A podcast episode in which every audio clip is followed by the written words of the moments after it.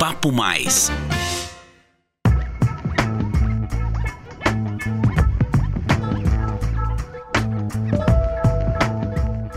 Olá, pessoal, sejam muito bem-vindos ao episódio de número 32 do podcast Papo Mais. Essa é uma produção CISP, a Central de Informações São Paulo.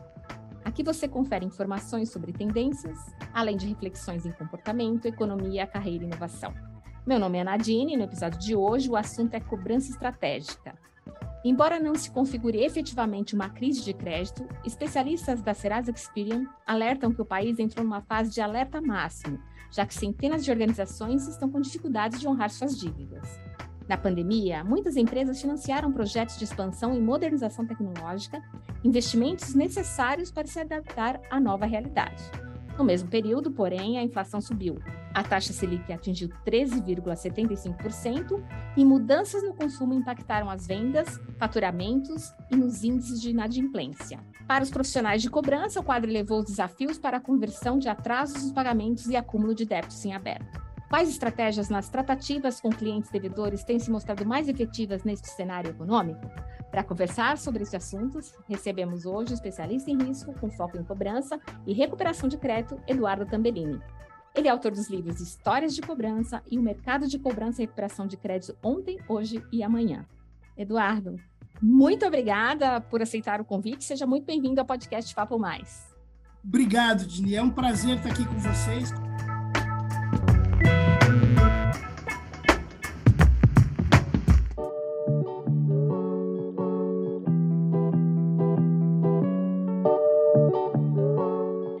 Para começar, conta para a gente qual a sua visão sobre o cenário atual para profissionais de cobrança das indústrias. É, a gente está passando por um momento desafiador. Eu tenho feito diversos posts no LinkedIn falando é, do nosso momento em termos de inadimplência né, do Brasil. A gente viveu um período aí é, durante a pandemia, onde os primeiros meses a gente percebeu uma subida da inadimplência, mas é, na verdade essa subida foi somente por conta daquela daquele momento de lockdown, daquele momento onde muitas vezes você fala, como é que eu faço o pagamento disso, né? Eu ia até a agência, eu me deslocava, eu mandava algum portador e, e, e depois a gente percebeu, na verdade, um movimento exatamente contrário, né? Com uma queda da inadimplência nos anos de 2020 e 2021. Isso muito, muito, uh, quando a gente fala de empresas em si, existe um ponto aí a ser destacado, né? Uh, com, com a retomada do Pronamp, né, o programa do governo de empréstimo para empresas, pequenas e, e, médias empresas, esse volume é um volume de crédito que cresceu praticamente 200% no período da pandemia. Então, o volume de dinheiro disponibilizado para isso, sem dúvida nenhuma, deve ter socorrido muitas empresas, aonde a inadimplência não foi a maior nesse período. Porém, isso também tem um limite, né? E a gente chegou exatamente no decorrer de 2022 com um cenário de inadimplência crescente. E a gente começa 2023 também com indicadores, e aí, quando eu falo indicadores, são indicadores sempre lá do Banco Central, né? A gente tem é, um site chamado Risk Trends da FICO, aonde a gente divulga esses indicadores de um formato gráfico. Depois eu te passo, inclusive, esse link para você deixar disponível para quem estiver ouvindo o podcast. E lá a gente pode exatamente comparar ano contra ano, produtos de crédito, né? Então, olhando especificamente também produtos de pessoa jurídica, tá? E a gente tem realmente um início de ano, a gente ainda tem por enquanto só janeiro divulgado, é um início de ano desafiador. Né? Então, quem é profissional de crédito e de cobrança, sem dúvida nenhuma, vai ter um ano agitado, né? é, com muito trabalho. Né? Pessoas às vezes perguntam: você trabalha com cobrança, então você torce sempre para tudo virar o caos. Né? Não, de maneira nenhuma. Mas, assim, aonde a gente dá crédito, sempre vai ter inadimplência. E o profissional de cobrança, ele é exatamente essa pessoa, que existe exatamente para poder potencializar o crédito, porque sempre vai ter cobrança. Mas, de novo, esse ano vai ser um ano desafiador. E que mudanças esse contexto tem demandado nas práticas de cobrança? Então, é, é, interessante isso, porque essa é outra bandeira que eu tenho sinalizado bastante. A, a gente a gente está já no século XXI, né? A gente, eu trabalho com cobrança há 30 anos, então às vezes é muito difícil, e, e, e, isso às vezes é um contraponto com aquilo que é moda. Né? Por exemplo, uma coisa que virou moda na cobrança é a cobrança digital.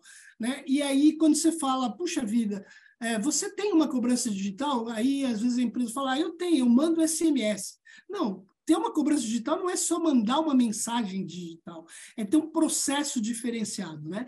Mas é, isso, de uma certa forma, acabou virando um modismo, né? Todo mundo acha que tem que fazer cobrança digital porque tem que estar na moda.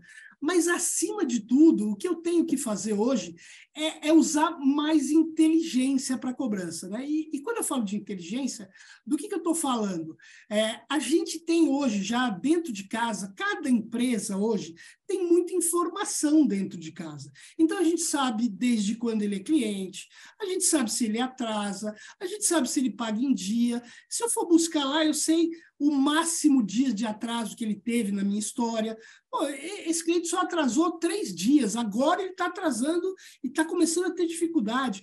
É, usar essas informações e agregar outras informações, como, por exemplo, poxa, que ramo de atividade que esse cara ele é? Ah, por exemplo, a gente fez um trabalho no início da pandemia, onde uma empresa que era uma empresa de benefícios, ela que entendeu o impacto da pandemia naquele momento para os clientes que eles tinham. Então a gente dividiu isso em ramos de atividade. Por exemplo, clientes de transporte. Poxa, eu tinha um problemaço, porque o cara que tinha uma aviação de ônibus, que fazia transporte, ele estava parado naquele momento, então ele não tinha, não tinha receita. Um restaurante aquilo, eu, cara, ninguém ia comer. E, e, mais ainda, né? Não é só no período da pandemia. O cara que é um restaurante aquilo, eu, por exemplo, eu detesto em restaurante aquilo hoje ter que pôr aquela luvinha. Não dá, né? Então, eu mudei meu hábito também. Então, o cara que é dono de um restaurante aquilo, ele foi impactado durante e pós a pandemia. Então, o que, que eu quero dizer com isso? Eu preciso entender também, não só, olha, esse cliente ele me deve uma fatura, um boleto aqui de 10 mil. Não, quem é esse cliente? Ele já está comigo há muito tempo? Ele sempre atrasou? Ele nunca atrasou? Qual o ramo de atividade dele? Qual o setor que ele atua? Né? Qual é o risco? De repente, pode ser que eu tenha um nível de risco, um score. Se eu não tiver, o mercado tem muita informação. Os birôs de crédito hoje têm muita informação para a gente poder decidir. Então, eu acho que o grande fator hoje, e aí quando a gente tem, às vezes, inadimplência crescente, as empresas tendem a fazer aquele processo metralhadora. Né? Vou ligar várias vezes, vou, vou, vou, vou encher o cliente. Não, na verdade, agora é para a gente ter inteligência. É para chegar no cliente, entendendo o momento dele e oferecendo a melhor oferta para ele. E aí eu tenho uma próxima pergunta, que na sua opinião, né, quais os critérios que os profissionais precisam adotar para converter atrasos e inadimplências e ao mesmo tempo manter o cliente? Eu acho que você falou um pouco disso, que é um pouco de inteligência, né? Sim, não tenha dúvida. Eu acho que é, não querendo ser repetitivo, né, mas assim, muitas vezes eu tenho hoje dentro, vamos imaginar que eu sou um credor hoje, e aí eu tenho minha carteira inadimplente. É, eu não posso estabelecer uma única política de renegociação. Olha, para o cara me pagar aqui, ele vai ter que me pagar, eu permito ele me pagar em cinco vezes, ah, com juros de tanto por cento. Não, eu tenho que ter é, condições para cada tipo de cliente, porque cada tipo de cliente vai ter uma situação. É, quando a gente fala de pessoa física, um exemplo, né, eu sempre costumo usar Poxa vida, eu tenho que entender o motivo. Quando eu pergunto qual é o motivo do não pagamento, se a pessoa fala para mim, ah, eu esqueci, acabou o problema, ele já acabei de lembrar. Pronto, paga agora. Já lembrei. Ah, mas eu estou passando por um momento de dificuldade. Aí é diferente. Eu tenho que trabalhar esse cliente porque não vai ser à vista que eu vou receber. E isso é a mesma coisa quando a gente fala de empresas. Eu preciso entender qual é o momento da empresa. Ah, eu estou com dificuldade de receber dos meus fornecedores. Poxa, mas então você está trabalhando essas renegociações, você tem um fluxo aí previsto, vamos trabalhar com esse teu fluxo. É, de fato, o que a gente tem é que é cobrança é, e isso eu acho que mudou muito no decorrer desses 30 anos que eu trabalho, né? A gente tinha uma, aquela pegada meio que, olha é o seguinte, você tem que me pagar. Não, hoje, é, o inadimplente, na sua grande maioria, não é inadimplente porque ele quer ele está fragilizado por alguma situação. Né? E aí eu preciso entender qual é aquela situação para aí poder casar. A, o, o, papel da cobrança não é, é, é amedrontar, é, pressionar, é se colocar como uma ajuda para esse cliente inadimplente. Olha, eu estou ligando para você aqui, não é para te encher, não é para te incomodar, é porque eu quero também ter alternativas, eu quero te ajudar, eu quero ver o que eu posso fazer por você. É o que o pessoal hoje chama de cobrança humanizada, né? Também que uhum. virou moda, mas meu, o que é fazer isso de, de fato, né? Então é um pouco disso.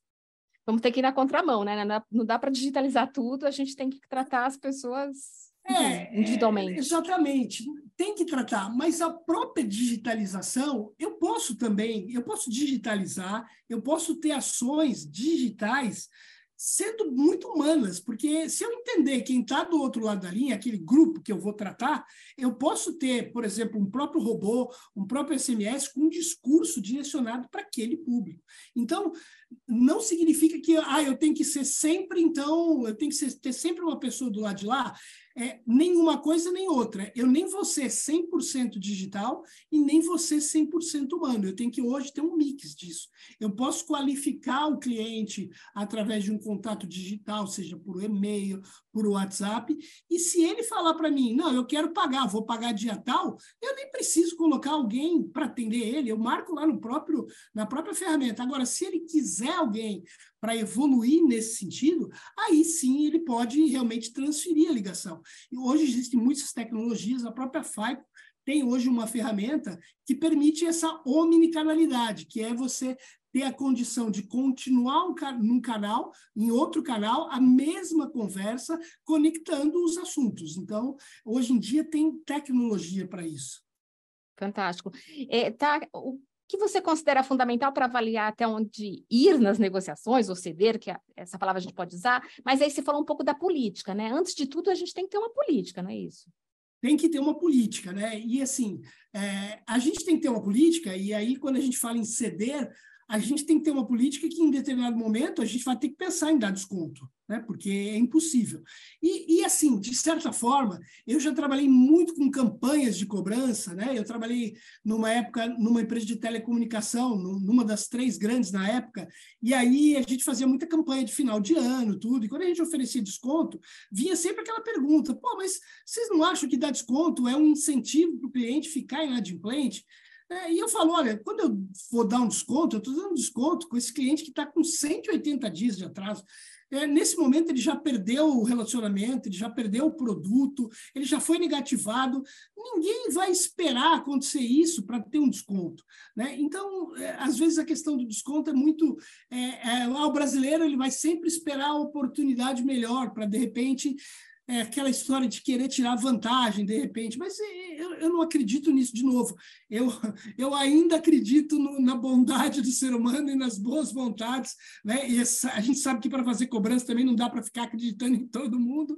Porém, a gente tem que ter políticas, né, que sejam boas para nós, mas boas também para o cliente, porque não adianta eu querer cobrar uh, o que eu quero. E uma coisa que eu falo muito também ultimamente é se o cliente está inadimplente nesse momento, eu preciso conhecer ele, que é a mesma história da inteligência, para entender o seguinte: será que esse cara agora eu quero ganhar mais dinheiro com ele, ou seja, eu quero cobrar juros ainda dele, ou eu quero recuperar ele como cliente para que ele possa voltar a consumir comigo. Né? Então, eu acho que é, existe uma linha muito tênue no sentido de entender. Poxa, peraí, eu vou dar desconto para esse cara, mas por quê? Puta, esse cara ele é meu cliente há um mês, entrou aqui, fez um pedido, meu, não me pagou e ainda quer desconto. Pô, peraí, meu, o que, que ele me deu até hoje? Não me deu nada. Então, talvez eu não tenha que dar nesse momento. Agora, por outro lado, eu tenho um cliente que é meu cliente há 10 anos. Meu, já deu atraso, já me gerou receita de juros, mas é meu cliente há 10 anos e agora ele está passando por um momento que ele está me falando: olha, meu setor está em dificuldade. Pô, será que eu preciso ganhar dinheiro, ou seja, cobrar juros desse cara? Ou será que eu não tenho que repactuar essa dívida para ele voltar a ser cliente ativo? É óbvio, tem, hoje tem questões que a gente pode verificar. Esse cara deve só para mim? Não, ele deve para 50 outros credores. Pô, não vai ser eu resolvendo a minha dívida que eu vou, inclusive, aprovar ele de novo para ter crédito. Mas, enfim, de novo, a inteligência, entender quem é o cliente, entender o que eu posso oferecer, é o ponto-chave hoje em dia. Né? Reforço. Que fantástico. Eu fico pensando em tudo que você me falou, né? Do profissional que está ali na área de cobrança. Que qualificações devem ser alvo desses profissionais para se manterem preparados nesse mercado?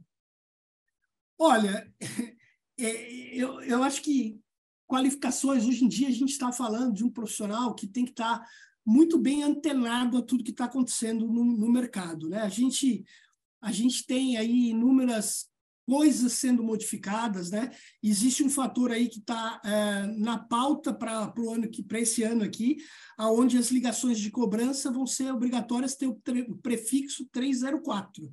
Então, a gente falava aqui antes de começar a entrevista, né, que hoje em dia ninguém mais atende telefone, né? Isso vai ficar pior, porque a partir do segundo semestre é obrigado quem ligar quem fizer uma ligação que for cobrança tem que sair de um prefixo 304. Então a pessoa vai olhar né? Hoje já é assim para vendas. Quando você recebe uma ligação, se você recebe com o prefixo 303, você já sabe que aquilo é uma ligação que alguém quer te oferecer algum produto. Eu já não atendo mais, entendeu? E eu até quando eu não atendo, eu atendo alegre. Você também não, quer dizer, exatamente. Então, atendo até alegre, falo, graças a Deus, essa aqui eu não vou atender e eu sei que alguém está querendo me vender alguma coisa.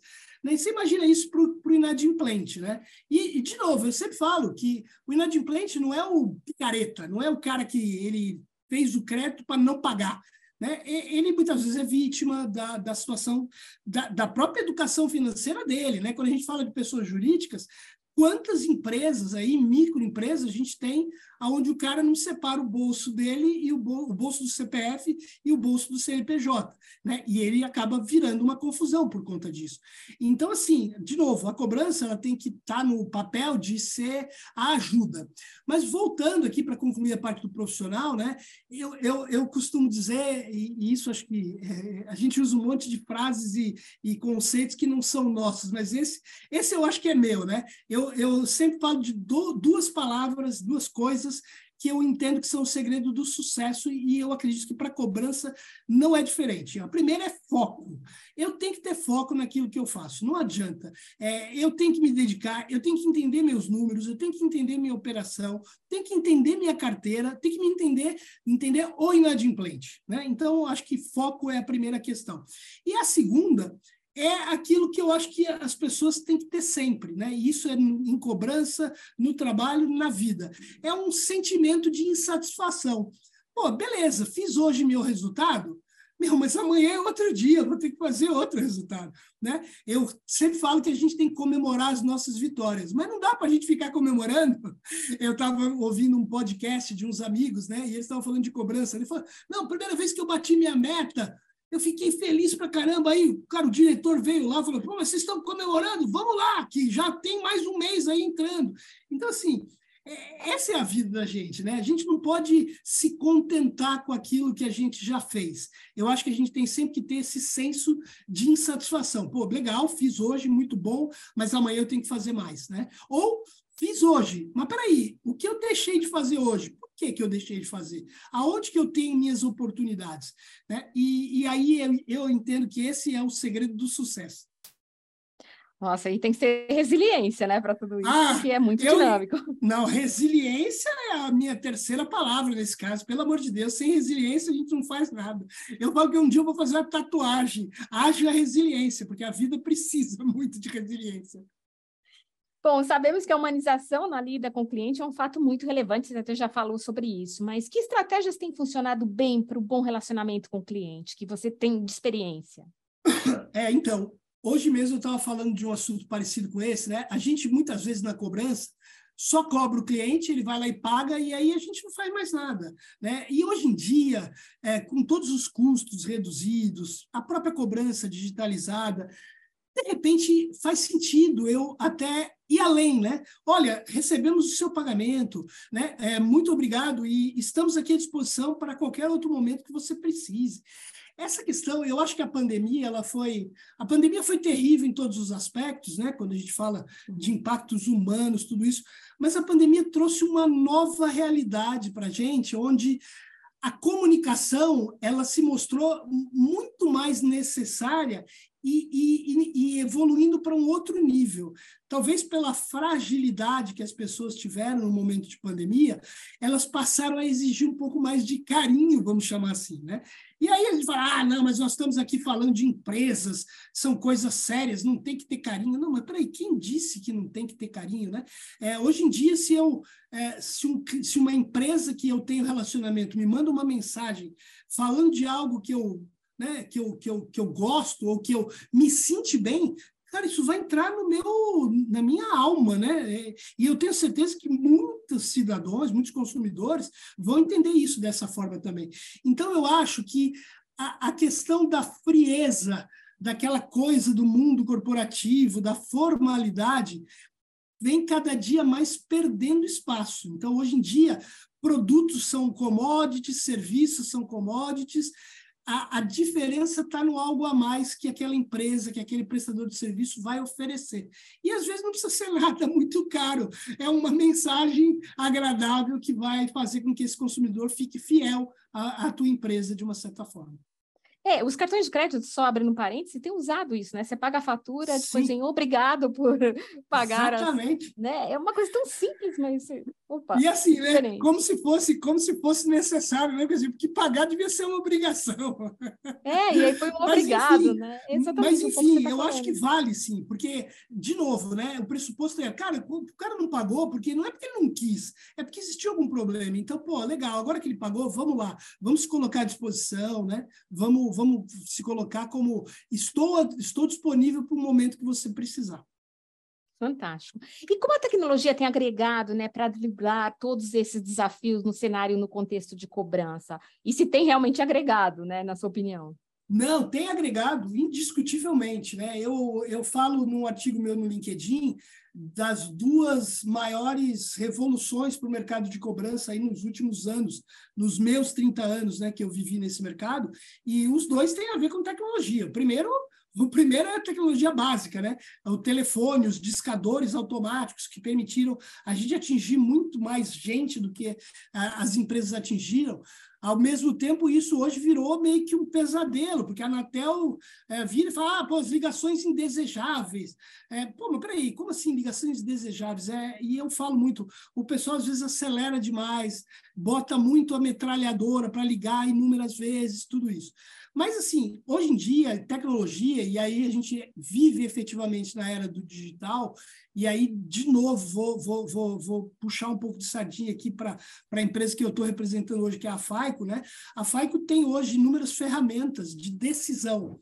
Né? Então, a gente pode listar tanto é, ferramentas de cobrança que podem ajudar a segmentar a base de clientes, né, botar inteligência e aí sim todo o processo de comunicação que é essa ferramenta que é a que eu mais trabalho próximo dentro da FAICO, que é o CCS, que fala, faz todo o processo de comunicação. E aí, além disso, existem ferramentas também que permitem eu fazer uma otimização das minhas ofertas. Então, com todo esse mundo hoje de Open Bank, Open Finance, informações disponíveis no mercado, a gente pode entender, de repente, aquilo que é a melhor oferta que eu tenho para direcionar para aquele cliente. E atrelando isso a um sistema de comunicação eficiente e omnichannel, como eu falei. Porque hoje em dia, ninguém mais quer só receber um SMS disparado. Né? Ah, eu recebi um SMS aqui. Tá bom, e aí, eu faço o quê? Às vezes eu nem sei o que eu faço. Ah, eu queria, você está em atraso. Tá bom, mas e aí, como é que eu pago? Às vezes eu nem sei. Existe uma história de um banco que nasceu digital, que depois de um tempo eles começaram a ver que sabe o que, que os clientes pediam para eles? O banco era app no celular, não tinha agência. O que, que, que os clientes começaram a demandar para eles quando eles mandavam para o cliente para pagar? O cliente queria um boleto, queria um boleto. Eu falei, mas que boleto? Não tem boleto. Nosso processo é digital. Não, mas eu quero um boleto, porque eu só sei pagar no boleto. Então, assim, é, às vezes eu estou enviando comunicações e o cara do lado de lá nem sabe o que ele tem que fazer. Então, eu tenho que ter uma comunicação de mão dupla. Né? Não adianta mais ficar fazendo só disparos de SMS, disparos de e-mail. Eu tenho que entender o que o cliente está falando do lado de lá. Então, eu acho que, assim, tecnologia hoje é o que não falta. É, só que eu tenho que ter cuidado. Quando eu escolho uma tecnologia, eu tenho que escolher a tecnologia que me atende também como cliente, como, como, como empresa. Né? Eu não tenho que escolher a tecnologia só porque é moda. Né? Ah, eu sou um escritório de cobrança. Ah, eu vou comprar um discador automático, porque todo escritório de cobrança tem discador automático. Ah, mas eu tenho cinco PAs aqui, cinco posições de atendimento não vai rodar, não vai adiantar, não é isso que vai resolver teu problema. Então, é, é, eu falo muito que às vezes a gente vai pela moda, né? Eu quero estar na moda, né? Não é só a roupa da moda, mas é o sistema da moda, é a ferramenta da moda, e eu preciso ver se isso cabe efetivamente no meu processo. Fantástico. Tameline, você relançou o livro, né? Histórias de Cobrança. Eu imagino que deve ter histórias muito, muito interessantes. Então, conta um pouquinho sobre o que o livro traz e se você pode dar algum spoiler de uma das histórias. Legal. Esse livro é o meu primeiro livro, eu escrevi ele em 2017, né? E Agora eu relancei numa nova edição, na verdade é, é, a mesma edição, a mesma, o mesmo livro numa segunda edição, né? Quando eu vi, eu vi muita gente, ah, eu vou comprar, eu falei, calma, se você já comprou o primeiro, é o mesmo livro, e não vai gastar dinheiro, porque é só uma nova edição, porque ela tinha se esgotado em todas as livrarias. É, esse livro é um livro que eu escrevi, eu demorei bastante tempo para escrever esse livro, tive várias versões dele, e é um livro onde eu conto exatamente histórias, né? E esse livro foi muito fácil é, é, arrumar o um nome, porque eu lembro de uma amiga minha que falava: Nossa, mas você tem tanta história, por que você não escreve um livro? Aí eu falei: Pô, pronto, histórias de cobrança. E eu conto histórias aí desses meus, todos esses anos no mercado, é, sem citar que empresa é, que, que cliente foi. É, e falo de todos os processos, desde o processo de telecobrança, de criar uma, uma política de cobrança, de terceirizar a cobrança. Né? E aí, acho que se, se eu falo de certos spoilers, eu acho que a, uma das partes que eu mais gosto é exatamente a parte de cobrança terceirizada, né? Onde eu conto uma história onde eu estava exatamente nessa empresa de telecom e aí a gente, a gente foi viajar aí por, por todo, todas as regiões dessa empresa. Era, é, na verdade, posso falar, era Brasil Telecom, né, que ficava na parte oeste e sul do país. Então, foi uma oportunidade de eu conhecer toda aquela região. Então, a gente foi visitar empresas de cobrança no Acre, em Porto Velho, é, nossa, Mato Grosso, Tocantins. E assim, nessa parte do livro eu conto histórias mega engraçadas é, de, de empresas que a gente foi visitar, que na verdade, às vezes, quando você chegava lá, você tinha o dono da empresa e a menina que era secretária. Falava, mas peraí, onde é que você faz a cobrança? Não, é a menina aqui que faz a cobrança. Não, mas não, aqui, ó, tá vendo essa impressora aqui? Eu imprimo as cartas aqui de cobrança. Não, mas peraí, isso não é uma empresa de cobrança. Isso é um escritório com duas pessoas. A gente precisava de muito mais. Né? E eu lembro também que a gente era a empresa de telecomunicações, e aí um dos objetivos né, era localizar o cliente, depois que o telefone fixo estava bloqueado. E aí a gente falou, pô, mas você tem o que aí de localização? Ah, eu uso o auxiliarista. Falei, o auxiliarista sou eu, e eu já bloqueei esse telefone. Enfim, então lá eu conto muito dessas histórias, que foi um desafio imenso, né? Encontrar empresas que pudessem atender na época a Brasil Telecom com um ticket médio de 300 reais e pagando uma comissão aí de 10 a 20%, que era muito diferente do cara que trabalhava com a Credicar, né? Por exemplo, na época que tinha um ticket médio de 3 mil e a comissão dos caras era 30%. Então, eu tinha que achar escritórios de cobrança que é, trabalhassem efetivamente meu papel, a minha carteira. Então, Foi um desafio, assim, né?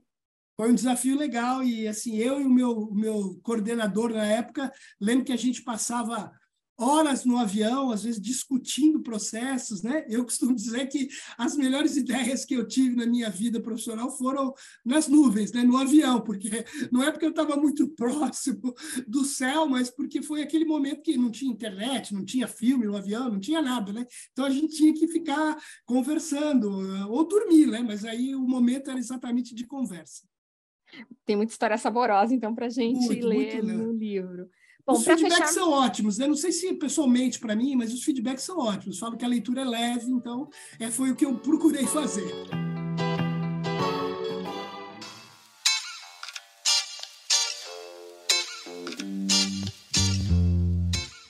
E para fecharmos esse episódio, vamos à nossa sessão de ping-pong, de forma rápida para você. O que é preciso para as boas práticas em cobrança? Foco e inteligência. Para converter inadimplência, os profissionais precisam?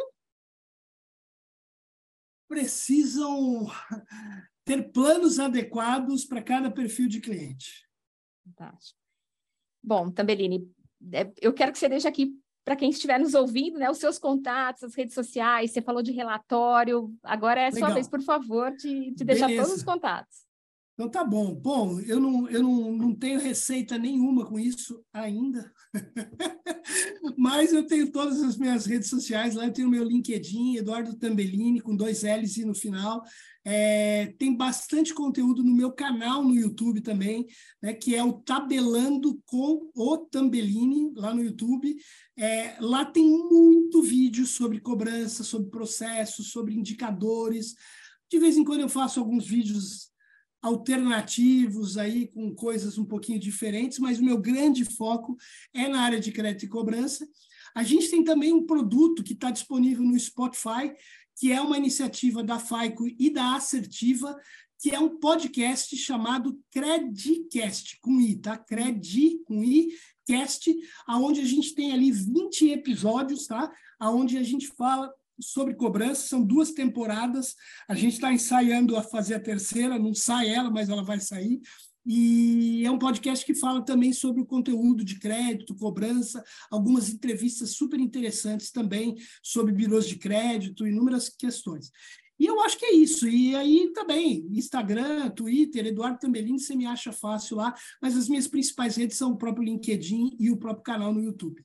E você falou de um relatório, né? Que se vocês. Ah, sim, o relatório, importante. Esse é um relatório que a gente faz mensalmente, baseado nos dados do Banco Central, tá? Que é o Risk Trends, FICO Risk Trends, que ele está disponível por um acesso via internet ele é uma visualização pelo Tableau, onde você seleciona as abas que você quer e consulta os indicadores de crédito lá. Ah, eu quero consultar pessoa física, cartão de crédito. Eu tenho informações que são as informações do Banco Central, da carteira, da concessão de crédito, das taxas de juros, e do prazo de pagamento de, da, do empréstimo. E também da inadimplência acima de 90 dias, que é o principal indicador do Banco Central. Tá? De novo, tanto para pessoas físicas quanto para jurídicas. E lá também tem uma partezinha que a gente pega algumas informações IBGE, PNAD, sobre desemprego, sobre grau de endividamento, também tudo isso. Esse eu vou te mandar aqui no, no, no link para você poder ter aí e divulgar também na descrição do, do podcast. É, não, manda que a gente divulga para que as pessoas possam acessar, né? Nossos ouvintes. Sem Fantástico. Tambelini.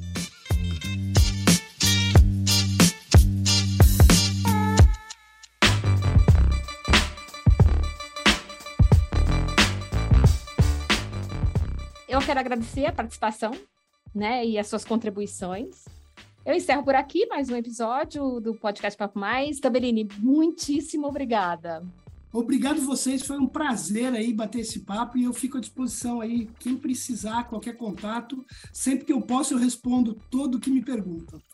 Fantástico. Bom, se você curtiu, inscreva-se no nosso canal no YouTube ou siga nossos perfis nas plataformas Spotify e Google Podcasts para acompanhar novos episódios e conferir todos os anteriores. Você também pode enviar suas sugestões, dúvidas e perguntas para o e-mail relacionamento@cisp.com.br. Agradecemos por sua atenção e companhia. Até a próxima. Obrigada.